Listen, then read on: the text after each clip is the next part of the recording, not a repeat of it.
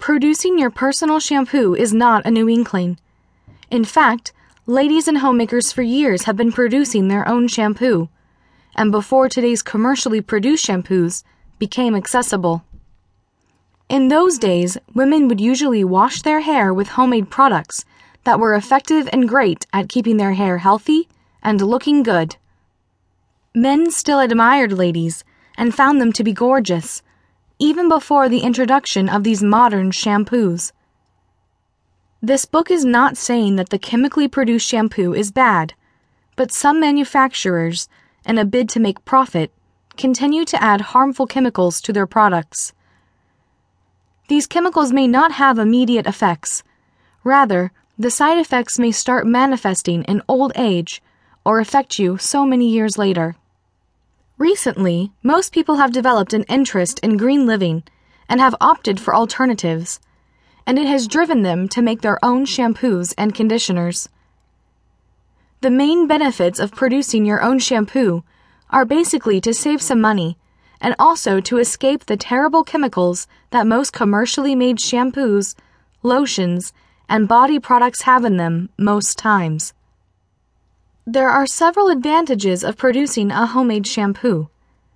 They are very good, and after, they leave your hair healthy and clean.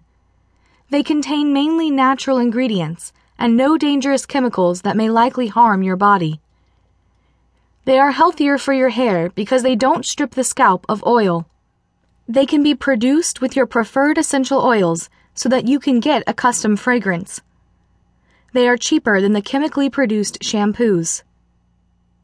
The last chapter of this audiobook contains several harmful chemicals contained in commercially produced shampoos that ought to be avoided. It is very important that every instruction on how to produce the homemade products, like shampoo and conditioner, should be followed strictly to avoid loss of hair or any other injury to your scalp. Also, ensure that the shampoo doesn't get into your eyes as these homemade shampoos are not tear free. When you listen to this audiobook, you would learn the following How to create a homemade shampoo for different kinds of hair. How to make homemade conditioners supplement the shampoos. The meaning of pH. Why the pH of a shampoo is essential for your hair, and a lot more. How to make homemade shampoos for different types of hair. It's probably one of the more difficult homemade products to produce because of some technicalities involved. After producing and applying it to your hair, family and friends would definitely want to know your secret product. You would probably be wondering what ingredient would be added to produce the foam that is common with shampoos. There are so many methods or patterns of producing a homemade shampoo. However, what you are about to learn has been tested, and it is good for use even on children's hair.